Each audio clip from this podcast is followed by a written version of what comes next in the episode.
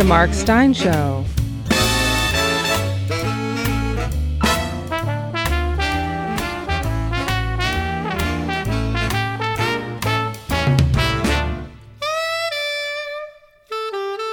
And now, here's Mark.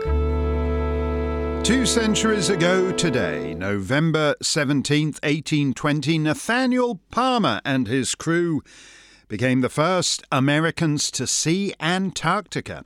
Captain Palmer's was the third sighting of the Antarctic continent at the beginning of 1820. Uh, Edward Bransfield of the Royal Navy set foot on what he called King George Island and claimed it in the name of George III, who had, in fact, unbeknownst to Edward Bransfield, died the previous day, January 29th, 1820. Uh, three days earlier, Captain Fabian Gottlieb Thaddeus von Bellingshausen's crew became the first men to discover Antarctica. Von Bellingshausen is a German name, but he was Baltic German from present day Estonia, so he discovered Antarctica in the name of Tsarist Russia. We have another Baltic German coming up for you a little later on today's show. It's Know Your Baltic Germans Day on the Mark Steyn Show. The reason Russia and the great powers got interested in finding Antarctica is that there was rumoured to be a rich and fertile continent at the South Pole. Rich and fertile. Instead, of course, they found a vast frozen wasteland stretching to the horizon and far beyond. Life's life's a bit like that, don't you find? Uh, you can ascribe what metaphorical power to that you wish, but if you seek contemporary resonances, the only reason Nathaniel Palmer and his very small sloop, a 47 footer, uh, were down in that neck of the Nonwoods is because he was a seal hunter and he was seeking new seal rookeries south of Cape Horn because the hides of Antarctic ocean seals were a big seller for those seeking to trade with, yes, China. Today, China makes our t shirts, China makes our trousers, China makes our laptops, China makes our smartphones, China makes our prescription drugs, China makes our new diseases and the defective masks that supposedly protect us from those new diseases.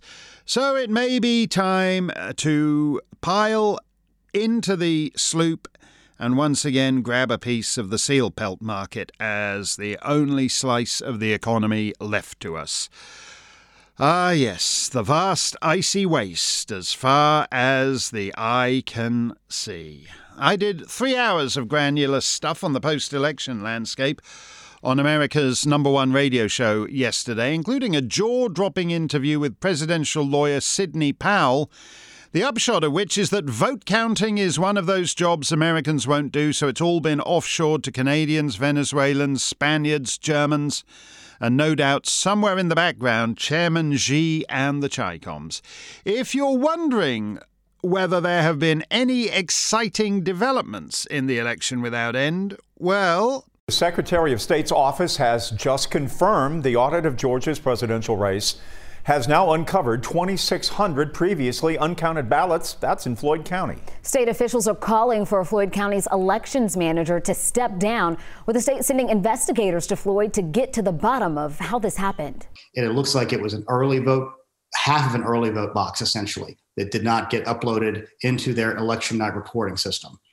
And again, it's unfortunate, but it's not an equipment issue. Again, it's a person not executing their job properly.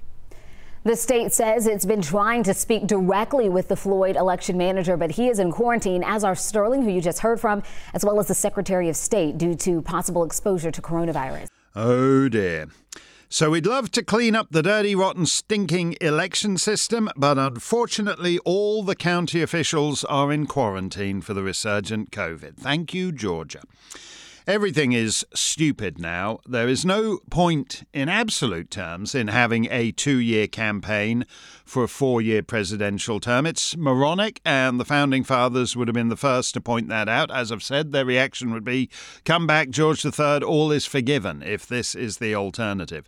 But to have a two year presidential campaign decided in the small hours by foreign voting machines with algorithms connected to the internet is merely an expensive form of national suicide. I'm thinking of founding the American Parliamentary Party, whose platform is to have six week election campaigns for non fixed term legislatures. Uh, and to separate the offices of head of state and head of government. You wind up with the same lousy, duplicitous, third rate political class, but you get there a lot quicker and a lot cheaper and uh, the political class is greatly diminished in stature, and it frees up a year and 10 months to do something more useful for your country. By the way, Elections Canada is now boasting, boasting that it does not use Dominion voting systems. As I mentioned with Sidney Powell, their optical vote scanners are used in some uh, provincial elections, mainly in the Maritimes, I think, but not nationally. Uh, so Dominion voting systems are not used by the Dominion of Canada. How about that? It's strictly for export. Quote Elections Canada does not use Dominion voting systems. We use paper ballots counted by hand in front of scrutineers and have never used voting machines or electronic tabulators to count votes in our 100 year history. Unquote. Paper ballots counted by hand in front of scrutineers. Oh my! And you know, the great advantage of not introducing any of this new time saving technology to the process uh, is that you get your election night results on election night instead of still waiting for them two weeks later. Other than that, listen to what Sidney and I had say on Rush. We've posted the transcript if you're interested, as a lot of people seem to be. Uh, meanwhile, back in what passes for the real world, what's the takeaway from these last eight months? There is a sotto voce emerging consensus from the globalists, murmured at the end of Zoom calls when they've switched off the live stream that 2021 will be the year they consign populism to the garbage heap of history. 2016 was peak populism, Brexit and Trump, but then Brexit got stalled and Trump got deep stated. And now Sleepy Joe has uh, promised to restore the New World Order, starting with an executive order on the first day to rejoin the World Health Organization so that Americans can resume paying for the Chi-Com shills who are literally, literally killing us. As we noted the other day, if Biden is taking the oath of office in January, he subscribes uh, to the Brussels view of Brexit, uh, albeit larded with the usual shamrock hued Irish American blarney uh, that the Irish backstop is all that stands between Erin and Boris's neo black and tans having the run of the land. A few days ago, the Vote Leave gang departed Downing Street, Dominic Cummings clearing out his desk and exiting via the front door of number 10 with a cardboard box. A, uh, a shot that looks like he's auditioning for a revival of my old chum Armando Iannucci's series, The Thick of It. That's the uh, forerunner of Veep, if you're American. As I suggested in our summer tale for our time, The Prisoner of Windsor, the transitional arrangements are starting to look rather permanent. Uh, and The Prisoner of Windsor follows that to its uh, reductio ad absurdum. It's a way of keeping the UK de facto in the European Union from an economic administrative point of view, while de jure. Uh, no longer having to listen to their whiny, obstructive uh, prime ministers and emissaries putting their foot down about Brussels' wackier superstate ambitions. Is Boris the chap to stand up to this? He's currently quarantining again because he supposedly was exposed to a chap with the COVID, even though Boris has had the COVID and so, in theory, uh, should be immune, at least uh, this, uh, this close to having it. But who knows, who cares? Boris was never a populist, just an opportunist with no fixed beliefs about anything. He likes Churchill because uh, Winston remains world famous, and Clement Attlee and Stanley Baldwin do not. That's it. But if you're thinking Boris is the chap to fight on the beaches for Brexit, well, the beaches are full of quote unquote Syrian refugees landing every day, corona quarantine notwithstanding. Beyond that, the globalists think the COVID has killed off the populism. Populism arose As a challenge to Homo economicus, it said, uh, you know, taxes schmaxes. It's all pretty marginal. I don't really care about a barely discernible uptick in GDP if it means mosques in every city and MS 13 in the suburbs and meth labs throughout the uh, rural districts, and you can't uh, put up a statue to anybody I was taught about in school. Culture trumps economics, and at a certain point, even the most somnolent elector starts to notice the cultural transformation. The globalists reckon CHICOM 19 has made that kind of thinking a luxury Mr. and Mrs. Votecaster can no longer afford. COVID has clobbered the world. It's primal. Any Biden administration will be joining Britain, Canada, Australia, New Zealand, Europe, in worshipping at the first church of perpetual lockdown. Davos man with his plans for the so called Great Reset, is betting that a guy who can't leave the house without state permission, can't go to work because he's non essential, can't go to church, can't bury his aged parents slaughtered in the old folks' homes, can't celebrate Thanksgiving or Christmas, can't have a shag if he has the misfortune to have his sex life legislated by bonking Boris and policed by Her Majesty's Constabulary. Davos man is betting that when you're broke and forbidden to work, economics reasserts itself, you'll be voting for the party that offers the most permanent temporary COVID alleviation package. There's some very slender evidence in support of that. Salvini in Italy, Marine Le Pen in France, AFD in Germany, all are. Uh, slumping to one degree or another in uh, opinion polls, if those polls are any more accurate than America's. But if populism is really about the consolations of culture, about ordinary people not wanting to end their days in a society utterly unrecognizable from the one they were school kids in, then COVID land only sharpens the contradictions. Under old school globalism, uh, you got to go and shuffle paper or whoosh up macchiatos for eight hours a day. Now you have nothing to do for those eight hours except brood on how screwed up everything is. You can't go to the pub, you can't go to a footy game, you can't go to see your favourite Partridge Family tribute band. Lockdown has abolished all the consolations of culture in order to force you to confront the fact that you're a broke loser in need of state benefits, and that's all there is. We shall see. On February 22nd, three months from now, we shall mark the first anniversary of the first lockdowns in Italy. Ten municipalities in Lombardy plus one in Veneto. Uh, these lockdowns are bankrupting the developed world. We are like Wile E. Coyote discovering that the Acme lockdown cure all has left us 30 feet beyond the cliff. And uh, looking at the vast emptiness below us, we react by ordering the new advanced lockdown cure all that puts us 100 feet beyond the cliff.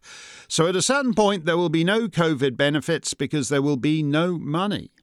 But even before there is no money, people will notice that there is no life. This just in tonight, Arlington National Cemetery is canceling the traditional Wreaths Across America event. This is video from last year. You know, usually hundreds of volunteers, they gather at the cemetery to lay wreaths on every gravestone. But because of COVID 19, the event is now canceled. A cemetery spokesperson tells ABC 7 it is the first time it's been canceled in recent history. Boy, we really enjoyed it last year. So it is not safe on health grounds to hold a beloved ceremony in the fresh air in a government maintained, well guarded open space. Uh huh. I said yesterday on Rush that lockdown is the death of life, but at Arlington and other cemeteries, it is also the death of death. If populism is the only alternative to that, it will thrive and prosper in the years ahead. Can't get enough of America's undocumented anchorman? SteynOnline.com is your one stop shop for all things Steyn. Catch new episodes of The Mark Steyn Show. Sit back and experience features like Steyn's Song of the Week and Mark Steyn's Tales for Our Time. Get the most of Steyn Online by joining the Mark Steyn Club, a global community of people just like you. The show never stops for members of the Mark Steyn Club. Head on over to steynonline.com slash club for details. The Mark Steyn Club presents The Hundred Years Ago Show. A capital city abandoned, a capital city in mourning, and a former capital celebrates its downfall. It's November 1920. A hundred years from today. Your World News Update the messy aftermath of the Great War continues. The capital of Armenia, Yerevan, has been evacuated as Turkish and Soviet troops close in. Hungary's Constituent Assembly has voted to ratify the Treaty of Versailles under threat of an invasion by Britain, France, and Italy. The deputies rose and sang the national anthem, then voted to submit to the treaty's supposedly crushing terms and finally walked out of the chamber. The Prime Minister, Karl Hazar, has ordered that the black flag of mourning be flown over public buildings as the terms of the treaty are imposed on the Hungarian people. The Inter Allied Control Commission has met at Munich to indicate that Bavaria must disarm its militia. In Paris, representatives of the Polish government have signed an agreement recognizing the Free City of Danzig as a semi autonomous state under the authority of a League of Nations commissioner. Uh, created by the Versailles Treaty for predominantly German speaking residents of Poland, the Free City of Danzig belongs to neither Poland nor Germany. However, in exchange for formal recognition, Poland has been granted the use of the railway system, the waterways, and the seaports within the Danzig state. The Kingdom of Italy and the Kingdom of Serbs, Croats, and Slovenes have signed the Treaty of Rapallo, settling their territorial claims on islands of the Adriatic and the eastern shore. Italy will cede Dalmatia, the Free State of Fiume, and other parts of Croatia to the new Slav kingdom and receive in return the islands of Cherso, Lussino, and Uni. The Assembly of the League of Nations has held its first session at its new headquarters in Geneva with representatives of 41 nations present. Austria has applied to be the 42nd.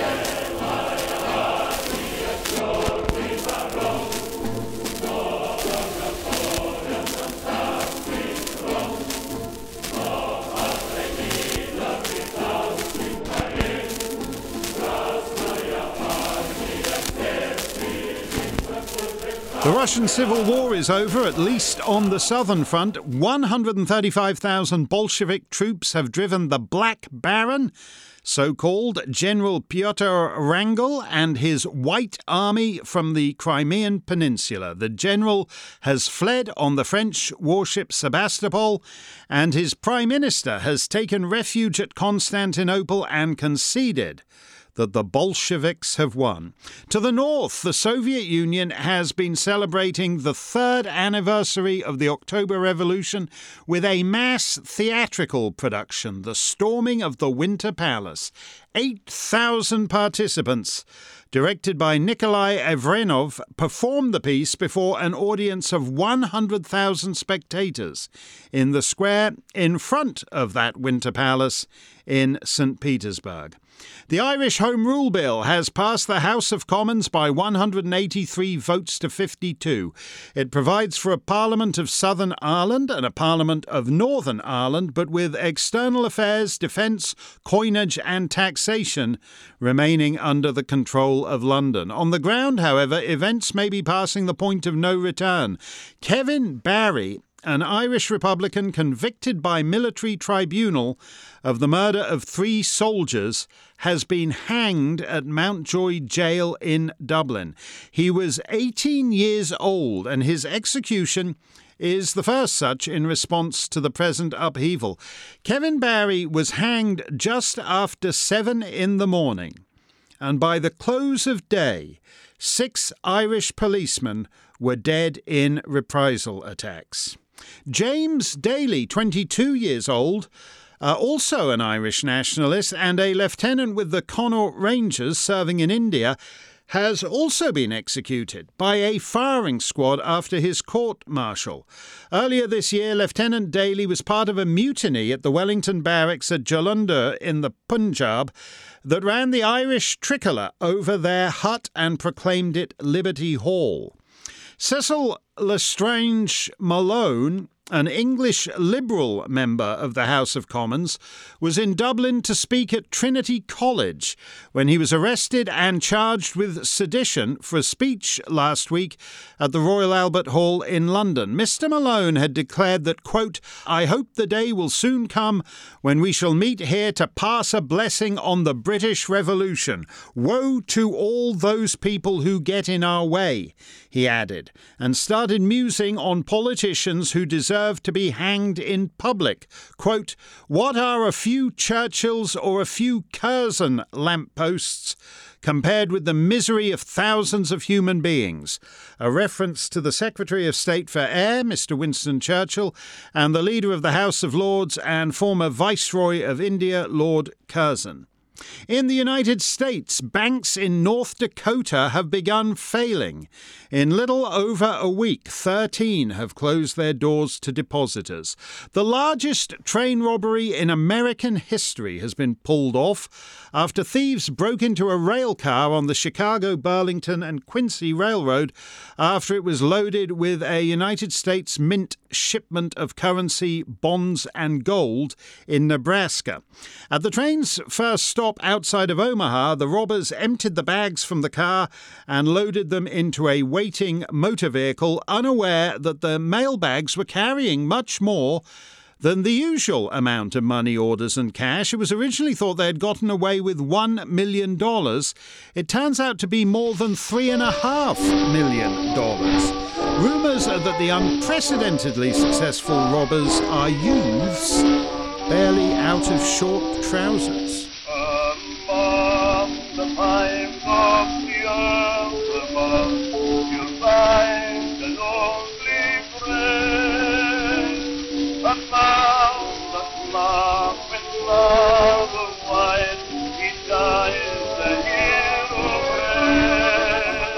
The former governor of Vermont, Horace Graham, was a popular chief executive of the Green Mountain State, although limited to one term under the Vermont Republican Party's Mountain Rule. Honest Horace, as he's known to one and all, has also been the town moderator of Craftsbury, a small town in the north of the state, for almost two decades. Now, Honest Horace has been convicted of embezzlement of some $25,000 in state funds. Despite repaying the money, he was sentenced to five years hard labour in the state penitentiary. However, just two hours later, his successor, the present governor, Percival Clement, granted Mr. Graham a pardon for all his crimes. The other day, Dr. George Fletcher placed a small vial containing one milligram of radium under a bandage on a female patient as a means of treating breast cancer. A few hours later, the woman decided the burning of the radium was irritating her and so went to the ladies' bathroom and flushed the contents of the vial down a toilet. Staff of the Faxton Hospital are now engaged in a frantic search for the radium through the sewer lines near the buildings. The milligram of radium is said to be worth $13,000, but that is not the reason for the search. It is also radioactive. Snap their fingers, Huntley, I declare it's a bear, it's a bear. Where? Where? It certainly is a bear. Younger readers of the Daily Express in London are thrilled by a brand new comic strip that has become an instant success. The doings of a little lost bear called Rupert are intended to rival the Daily Mail's adventures of Tony Tail. The new bear is drawn by Mary Tourtel and written by her husband Herbert, the Express's news editor. The picture actress Mildred Harris is known for her role in his Majesty the Scarecrow of Oz. Uh, and then at the age of 15 for playing a harem girl in D.W. Griffith's Intolerance. The following year, she married Charlie Chaplin. Their baby son died at just three days old, and Mr. Chaplin is said to have complained that Mildred was not his intellectual equal. Two years later, the now 18 year old Miss Harris has been granted a divorce on grounds of cruelty. The Census Bureau has released figures showing that the year 1919 had the lowest death rate ever recorded in the United States 12.9 deaths per thousand people. The year before, mostly due to the Spanish influenza, the death rate was 18 per thousand people.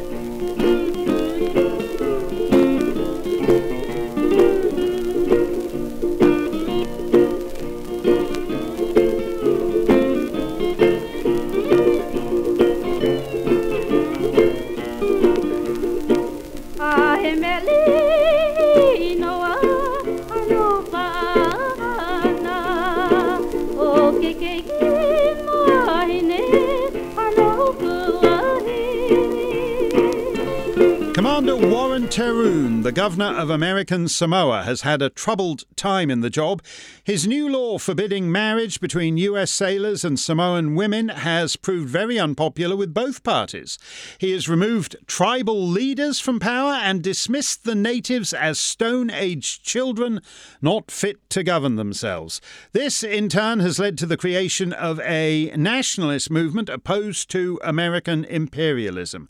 There have been concerns about the governor's mental stability, but the head surgeon on Tutuila refused to declare Mr. Terhune insane. Following a meeting with island chiefs, the governor returned to Government House and fatally shot himself in a bathroom. He was 51.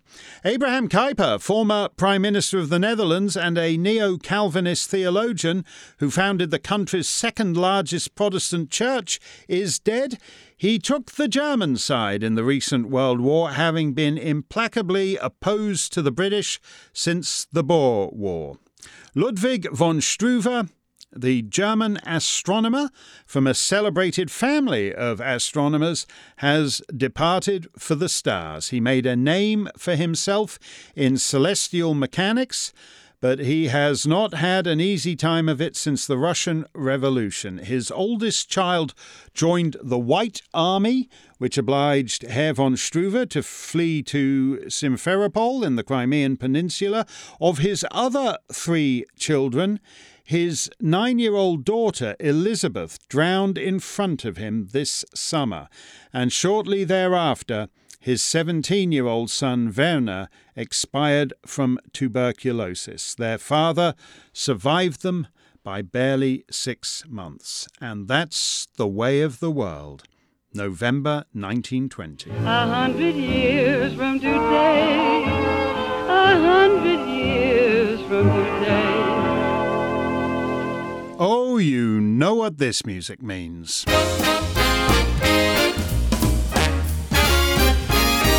Mark's mailbox is on the air. We have a brand new member to our ranks. Please welcome Donald Kilmer from the great state of Idaho. Donald writes Dear Mark, been poaching the free section of your website for years. Finally became a member. Best purchase I've made on the internet in the past 10 years. Well, I'm glad to uh, hear that, Donald. It's, it's not poaching. Uh, we have a lot of stuff out there for uh, people from the flotsam and jetsam of the uh, passing parade, and then we have some. Uh, more specialized benefits from those who uh, inclinations uh, tend in that direction.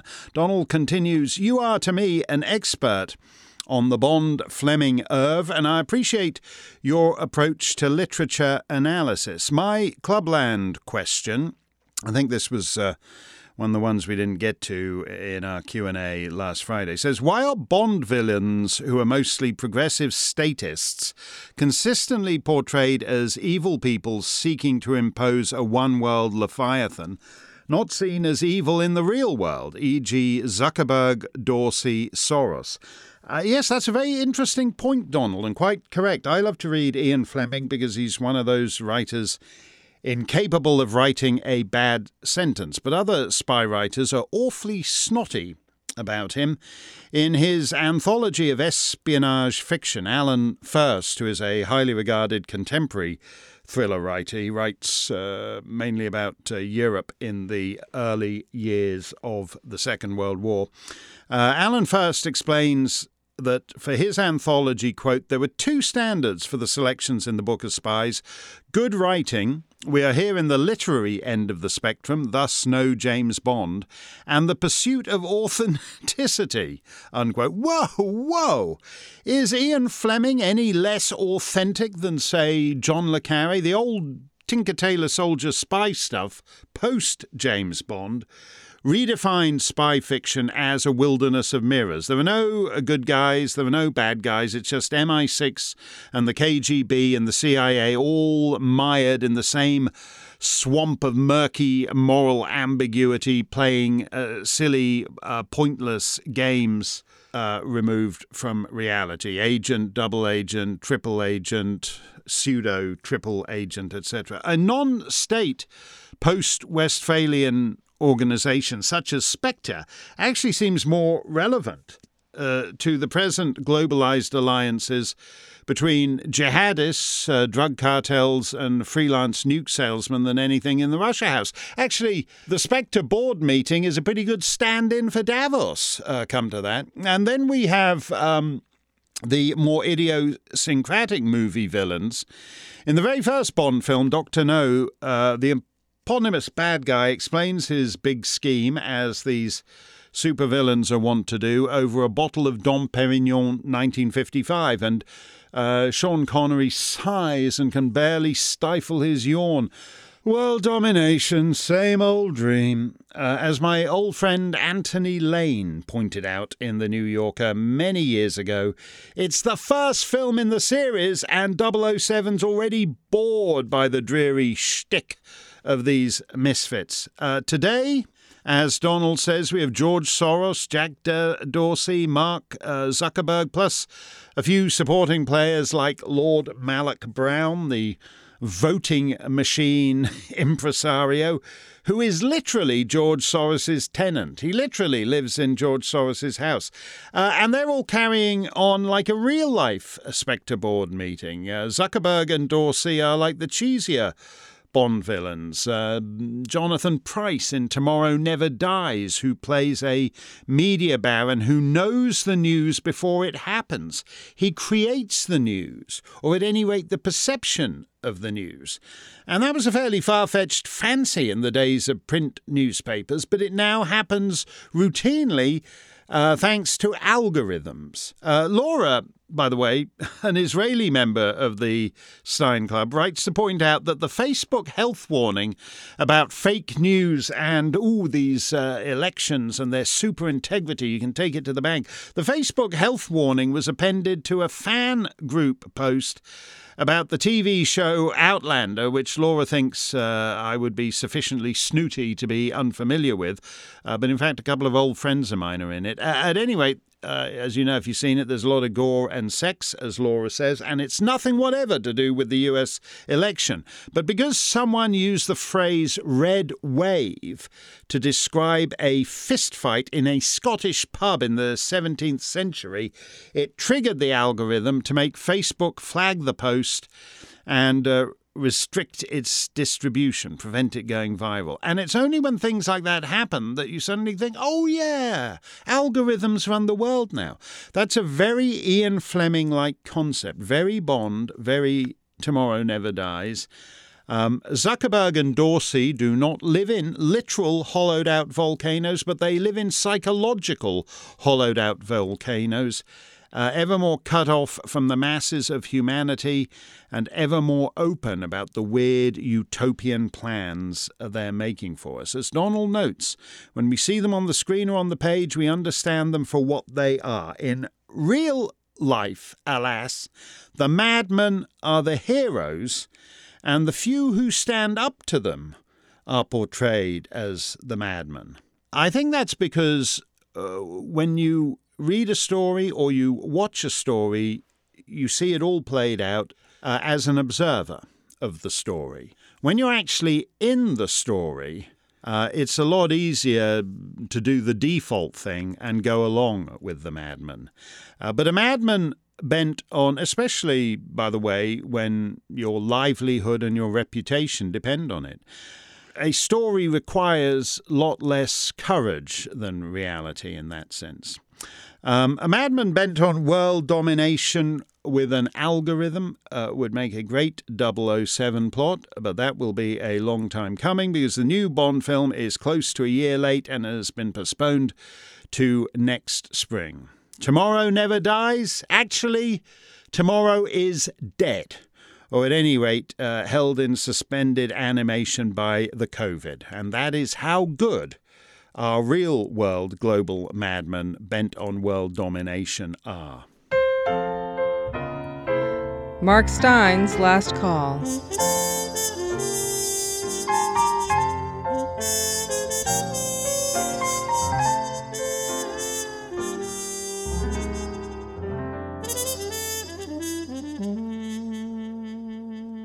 It is said that in North America and in Europe, Chinese coronavirus deaths are being overcounted, and that may well be the case. In other parts of the world, such as Africa, it may be that they're being undercounted. I say that only because the extraordinary number of dead African celebrities and powerful politicians seems at least a little out of sync with the general population. The latest leader to succumb to Chairman Xi's gift to the world is Flight Lieutenant Jerry Rawlings, the strongman of Ghana for much of the last 40 years.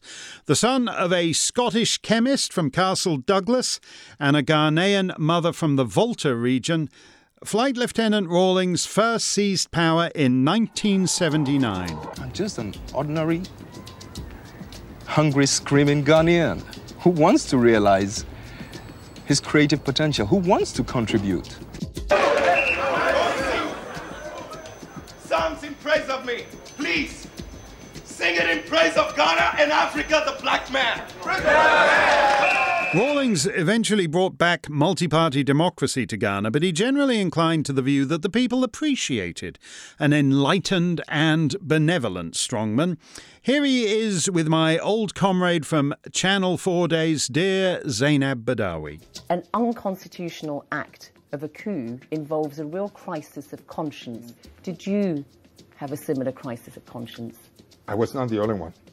The armed I'm forces. talking to you no, now, no, no. though. I so understand. can I ask you? No, do no, you- no. Did you have a crisis of conscience in the way that General Afrifa did in '66? I was representing the conscience of the armed forces, the conscience of the nation. In 1982, Yes. three judges, one a woman, two of the men, were killed in a rather gruesome fashion, shot at a military range, and then their bodies were burnt. Yeah. Does that was- trouble you? Um, it's troubling. It is because it's regrettable. Big of him. Just two months after his mother's passing, dead of the Chinese coronavirus at the age of 73, Flight Lieutenant Jerry Rawlings. Just about the time Mr. Rawlings was plotting his first coup, England was in the grip of terror. A serial killer stalked its northern cities, the so called Yorkshire Ripper. In Leeds, Jim Hobson's new team of policemen has now taken over the Ripper inquiry. And already they claim to have had a pile of new information from the public. But they warn women who've been going out armed with knives and sharpened steel combs that they do risk arrest for carrying offensive weapons. Tonight, one hospital in Leeds is on red alert after telephone threats that one of the nurses there would be the Ripper's 14th victim. The deep sense of fear and resentment that has built up in this Yorkshire community after five years of fruitless police inquiries into these brutal murders is hard to convey. I came to Leeds last week to report on the sad sequence to a dreadful killing, to follow the 13th murder hunt that struggled to find the Yorkshire Ripper. The scene here at Millgarth, the main police station in Leeds, was all too familiar. The Ripper incident room awash with statements of witnesses and reports, policemen working all around the clock. But somehow, here in the streets of West Yorkshire, there's a feeling that all the police can do is sift through the same evidence yet again. No, there's a much stronger feeling about. It's almost tangible. It's a feeling of deep revulsion, a wall of hate directed at the psychopath who's called himself Jack the Ripper. In January 1981, Yorkshire Police stopped a man driving with a 24 year old prostitute and with fake number plates on his car. Claiming he was, quote, bursting for a pee, he was allowed into a gentleman's toilet where he secreted two knives, a hammer, and a rope. The peelers had their man, Peter Sutcliffe. He is being questioned in relation to the Yorkshire Ripper murders. It is anticipated that he will appear before the court in Dewsbury tomorrow. Can you tell us whether he has a Geordie accent? I cannot tell you that because I've not heard him speak. Can you give us any But I can tell you that we are absolutely delighted with developments at this stage.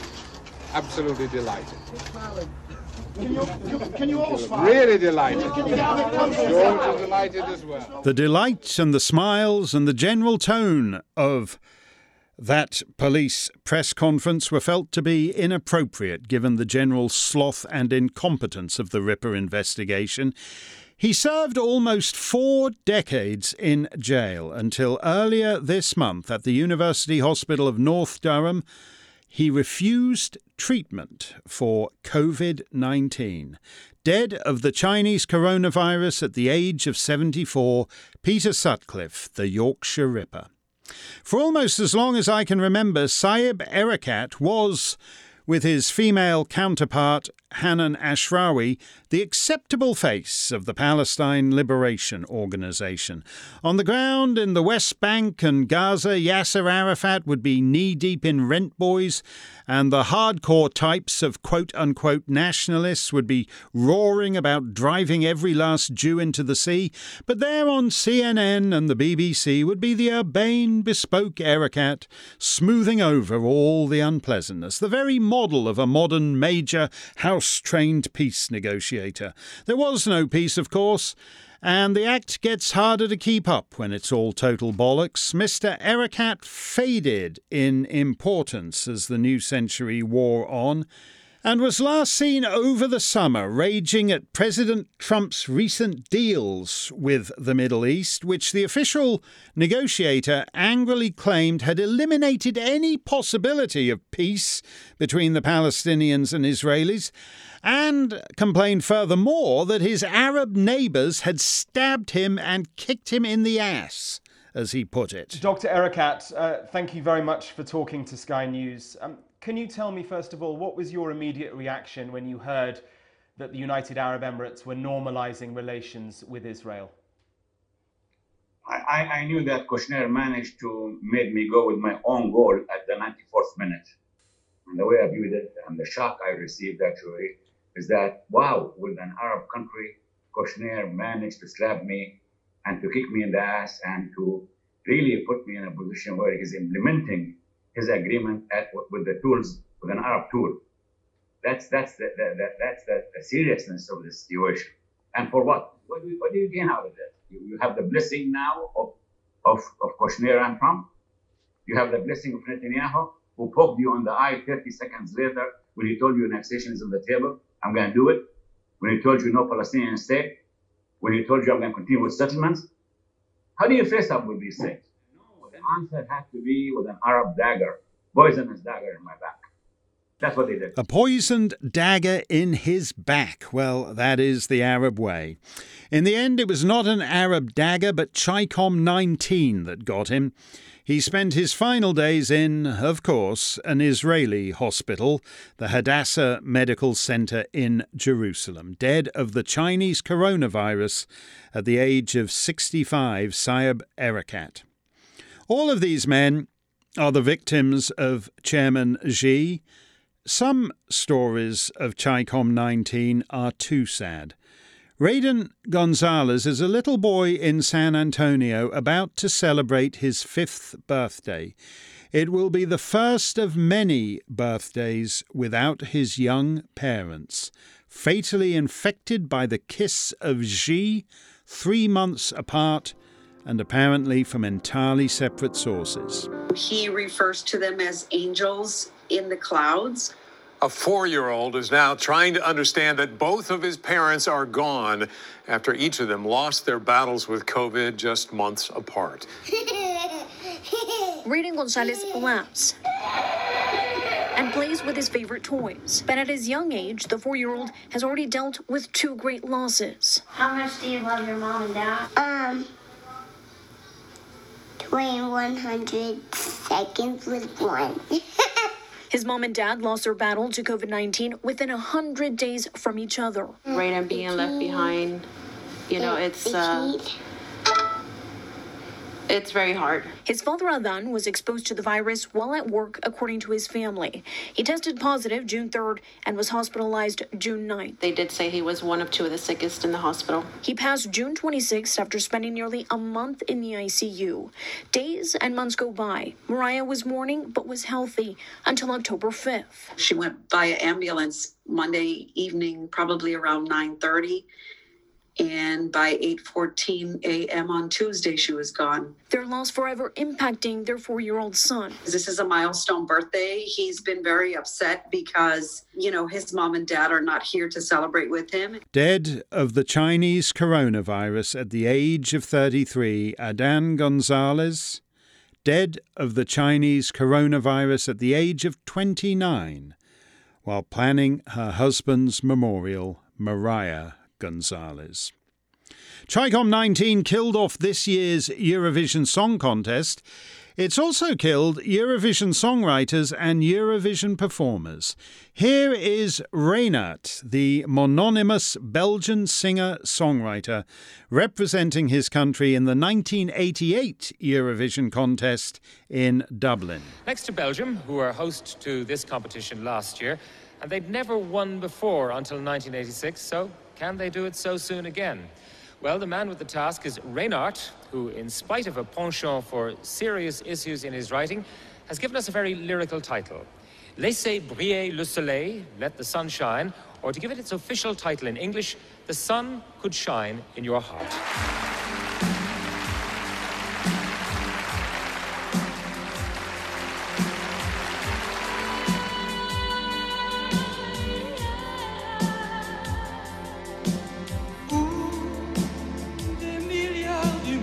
D'humains sur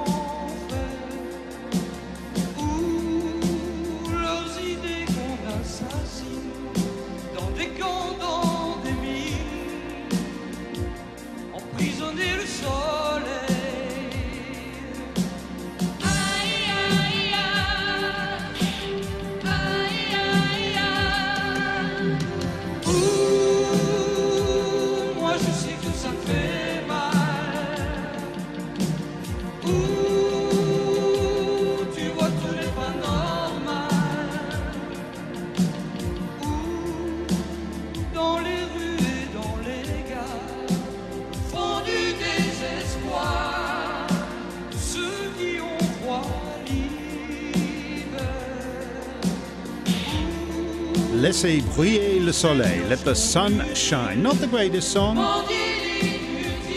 32 years ago, it came 18th out of 21 entries, winning only 5 points, 5 points from the French jury. But it is a message for our times. Because the best protection against the COVID is sunlight. Uh, vitamin D, vitamin D, according to Taste, from that big yellow ball in the sky. It reduces your chances of catching the virus by 50%. And if you do catch it, it reduces your chances of long term damage from Chicom 19 by 50%. So, laissez briller le soleil. Dead of the Chinese coronavirus at the age of 65, the would be Belgian pop star Reynaert. That will do it for today's show. See you on the telly tomorrow with Tucker, and I'll be right here later this week for a brand new tale for our time. Stay safe, stay free, may the sun shine on you.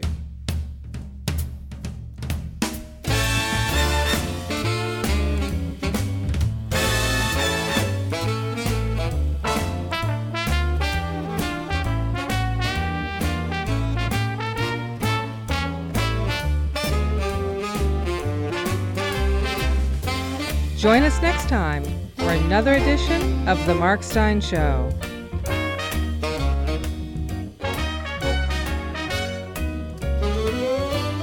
The Mark Steyn Show is a production of Mark Steyn Enterprises and Oak Hill Media.